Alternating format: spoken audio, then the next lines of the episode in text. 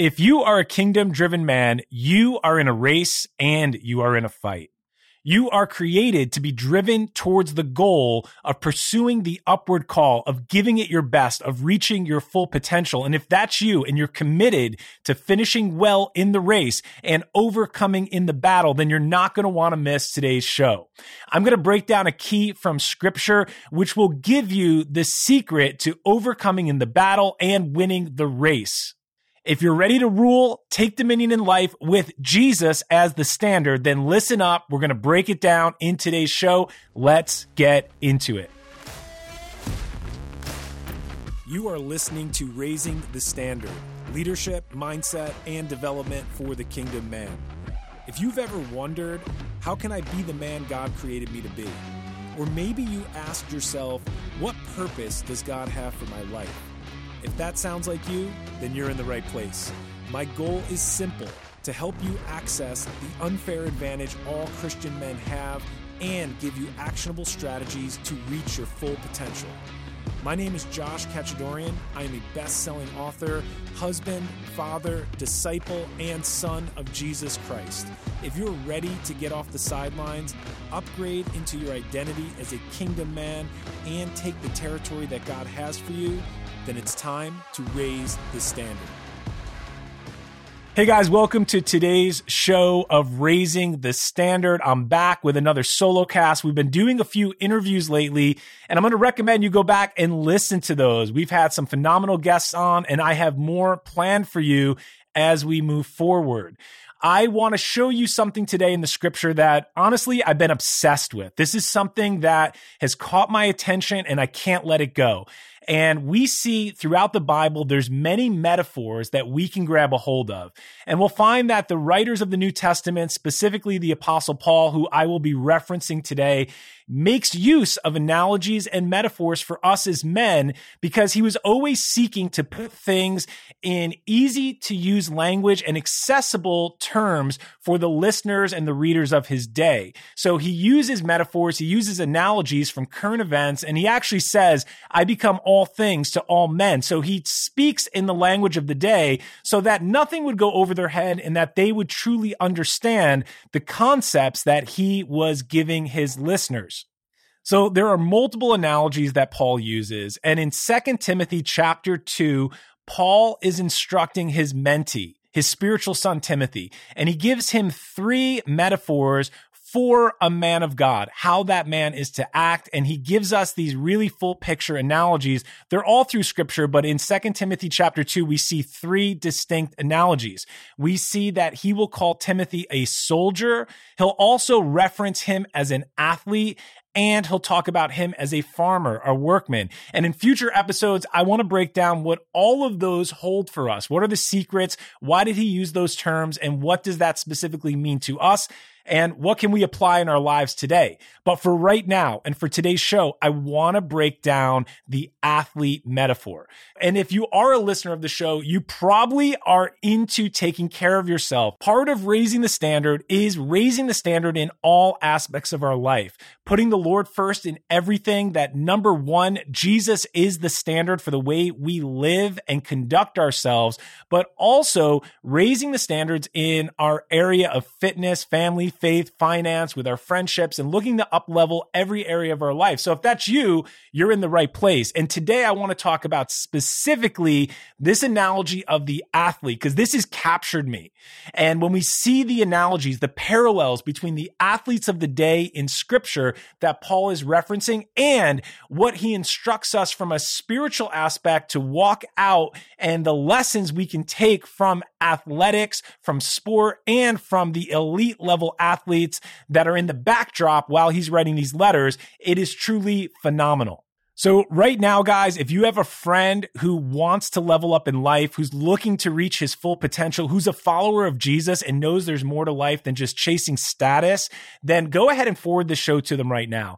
Just send it on, invite them to listen because I'm talking to kingdom driven men that are ready to take it to the next level and that are pursuing the best, the highest call, what Paul will call the upward call in life. And today we're going to break down what does the secret of the athlete hold for us as seen in scripture. And guys, I'm so obsessed with this that that's actually my Instagram handle. You can see Kingdom Athlete on Instagram and Facebook. If you want to follow me, connect with me, give me feedback on the show, or tell me what you want to see visited on the show in future episodes, drop me a note, send me a DM, and you can find me and follow me at Kingdom Athlete. Okay, so let's get right into the meat of today's episode and the meat of the word, which is what Paul talks about. And he instructs us as men to study to show ourselves approved. And there is going to be some study required for us if we truly want to unlock all that the scriptures hold for us. There's multiple ways we engage with the Lord. We talk about those on this show, and I'll continue to talk about them. But one of the ways is through study. So I want to share with you the result of some of my study and my background as I dug into what secret does the athlete hold for us? Why does Paul reference athletics? Why does he talk about the athlete in multiple dimensions, not just in one book, but in multiple books of the New Testament? And when you see some of the references I'm going to drop on today's show, it may be new to you where you even see for the first time, I didn't realize that was a sporting reference. I didn't realize he was referencing a current event that was happening in that history, in that context in time, that they would have understood through the lens of a spectator watching a sport or an athlete competing in a sport.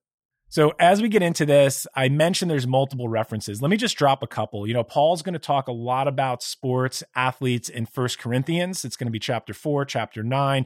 In Philippians, he's going to talk about running the race. In Hebrews chapter 12, we're going to see a lot around sports warnings, um, admonitions to pursue our best, to follow the call and to press on. So let's first understand what's happening in the context as Paul is writing these letters because there's something happening in the background that he was using that the listeners of his day would fully understand. And that is the Olympic Games. So there were two sets of games. There was the Isthmian Games and also the Olympic Games. One happened every two years, one happened every four years. And there's multiple events in these games. Now, I'm not going to go super detailed on this. You can look into it if you want more detail on the 10 events that make up the games and all the references there. I want to hit it from a high level and point out a few things as Paul's referencing these games, these athletes, and what his listeners would have understood this as. And more importantly, what does this have to do with us today? And how can we grab a hold of it and apply it practically to our everyday life? Okay, so it's important to understand that just like modern day America, where we gather around the television and sports and entertainment seems to be the altar for most men and for our society at large, it was very similar in the times of the New Testament. The audience of the day would gather around these Olympic Games. This was their entertainment. This is what happened within the Coliseum. The Coliseum was built for the main purpose of entertainment and providing a place for everyone to gather around a national shrine. This was their altar. This was the altar of the day, just like it is in America. Worship sports, worship athletes, worship those that you want to model yourself after. And it was purely around entertainment and overindulgence. So let me give you a few bullet points that just make up and provide some more context to what's happening at this time in history. So this was the Greek mindset. This was the Greeks that brought forth the Olympic Games and the concept of a gymnasium. And the gymnasium was also referenced as the academy. It was not just for physical bettering yourself, it was also for mental and physical training together. Now, if you were an athlete competing in first century games, there was a 10 month preparation period. You had to go through strict preparation to even be entered or have a chance or an opportunity to compete in the game. So we see this concept of intense diligence, discipline, and preparation to even get into the games. We also see 10 different events in the games. I'm going to highlight just a few of those events that Paul will use as an analogy to what we are encountering in our spiritual walk and our spiritual life. Now, before the game started, there were festivals, there were songs, there were musicians, there were poems. They actually honored all the athletes with songs and statues. So, this is the ancient day equivalent of social media and having idols of your stars and putting all these people in the forefront and preeminence, just like we do with our modern day athletes, actresses, songwriters, and musicians. And we also see there was these amphitheaters that were constructed, these huge coliseums, and there was multiple amphitheaters where they would hold the games and where spectators could come to watch, where umpires would come to call the games, would hold the athletes accountable to the rules. And we're going to see these referenced in scripture. So that's a really high level of what you would see with the Roman games that are occurring in the first century as the apostle Paul is writing the New Testament. So let's talk about the keys and some of the references that he makes. And really, what does this mean for us? So let's talk about the references that are made in scripture that reference the games because there's multiple references and I want to point out just a few and really talk about how this applies to us in our life today. So we know the games were surrounded with audiences. And in Hebrews 12, the writer of Hebrews will say, we are surrounded by a great cloud of witnesses. And that's a direct reference to the amphitheater, to the spectators that were watching those sports and those brutal battles that were occurring in the Colosseum. We also have references in Revelation to a stone that was given to someone, a white stone. That's also a reference to a ceremony that would happen at the Olympic Games. We know there's victors' wreaths and victors' crowns in the games and also for the spiritual inheritance and battle and race that is ahead of us. We know that every overcomer gets a crown in the book of Revelation. And just like the athletes had to understand the rules of the game, Paul will tell us we must understand the rules of the game that we're in. And if anyone does not compete according to the rules, he could be disqualified.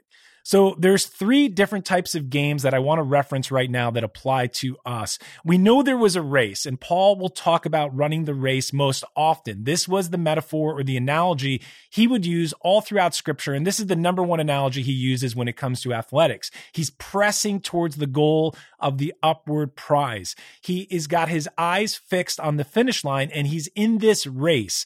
And that race for you and I references the race with the heavenly finish line, that, that calling that we're trying to apprehend, the highest call, the highest crown, the highest reward that we can get to give to Jesus. And that race is about us pursuing the Lord here on earth.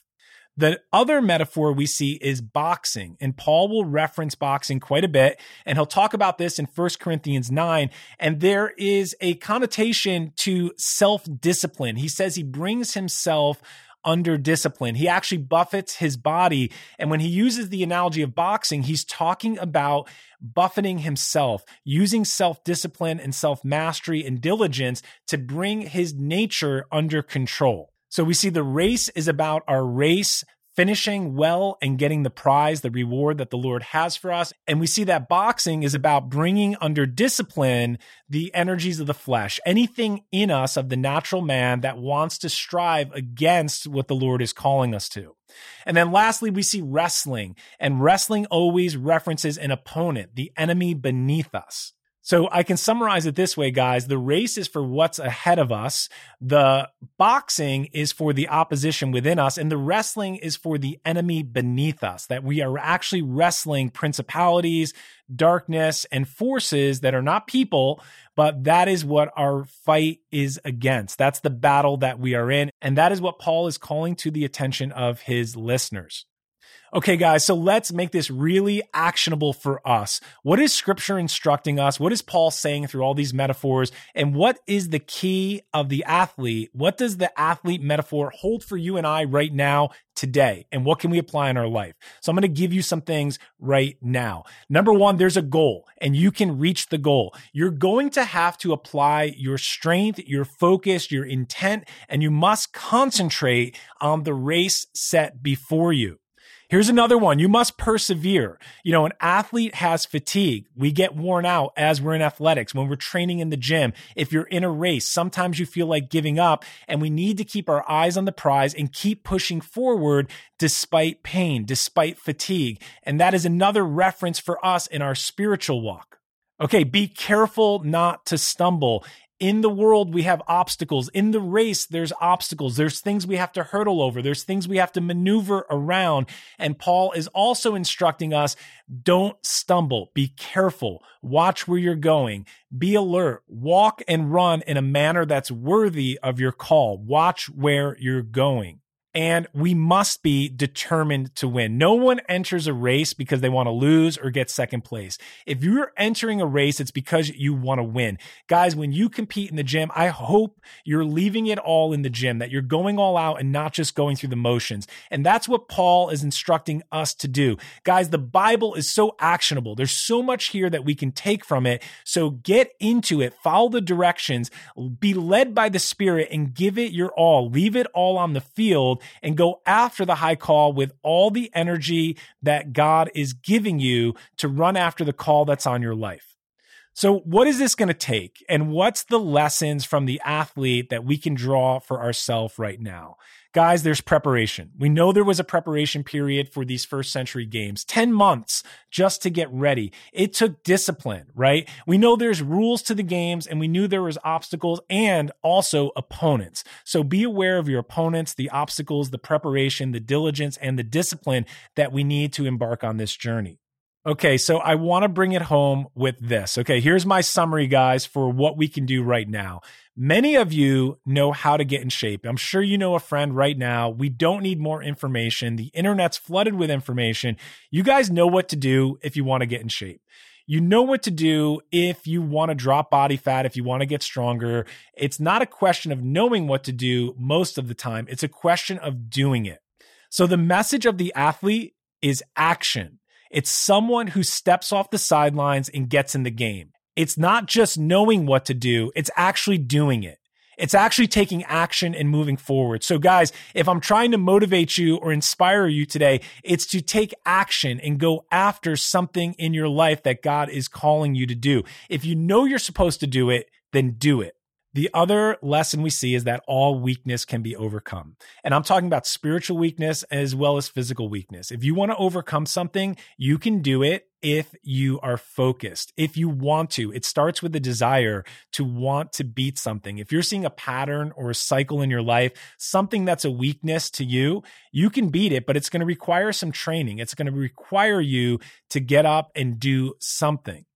And that's something that the athletes do is the self mastery that comes through self denial. If you want to beat the flesh, you have to deny the flesh. Now, here's the good news, guys. We're not doing this just out of willpower and sheer strength you know, just mustering it up on our own. We are infused with the power of the Holy Spirit to live a spirit filled life, an energized life through the Spirit as long as we're getting our spiritual nutrition and we are dependent upon the Lord. This comes through the Word of God. This comes through resting, through waiting in His presence, through pursuing Him, and knowing that He's with us to meet every single need that we face.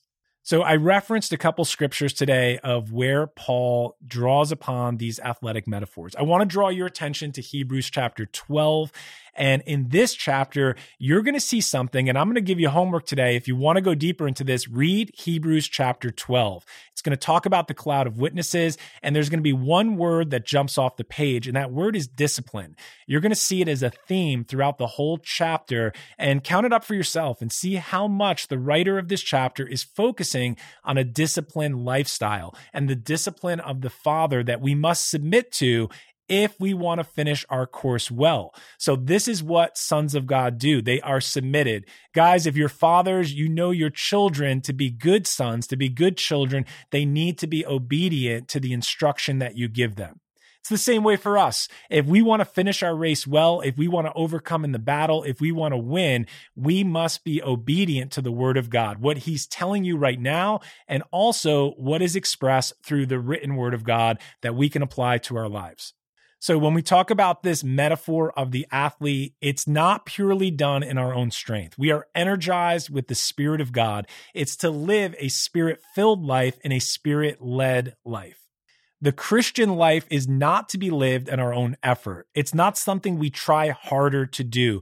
It's someone we submit to. We submit to Jesus and we allow him to lead us as we surrender our own strength, our natural strength, to be infused with the energy of his spirit. So, guys, as we wrap this up with all the keys of the athletic metaphors in scripture, here's what I want you to remember that Jesus is the standard for men. He sets the standard in the fight. He sets the standard in the race. He's the pioneer. He's the firstborn and he is the ultimate finisher. And because he modeled a life that overcame, he modeled a life that finished well, we can do the same thing as we follow him. He's our example in practical victory. He's our example by being steadfast in suffering. And he's our example by never growing weary and obtaining the crown. And because he did it and he did it as a man, you can do it as a man. You can do it right now where you're at through the energy of Jesus Christ who strengthens you to accomplish all things that he calls you to accomplish. So when we talk about modeling Jesus and following him as the standard, what I'm saying is that because he carried a cross and instructed us to do the same, that we must pick up our cross every day, deny ourselves and follow him. Without a cross, there's no crown. And without a battle, there's no victory. Guys, let's raise the standard and let's get after it. Thank you for listening to today's episode. Hey guys, if you like this message and you want to know more about the kingdom athlete and really what you're called to do with this athletic metaphor, I created a free guide called The Map. And within the map, I break down this concept in detail. So if you want to have this written down for you, if you want to see it and even have some of the illustrations of what some of those first century athletes look like, some of the artifacts that are there, and get the 10 rules of the game to function at a high capacity to reach your full potential and your full calling, then get the map. The link is in the show notes below. You can get that for free right now. Get those 10 rules for getting off the sideline, getting in the game, and pursuing the upward call. Hey, if there's a brother in your life that needs to hear this message, then share this show with them and please leave us a rating and review. It helps get the message out there to more men. Until the next show, guys, let's raise the standard.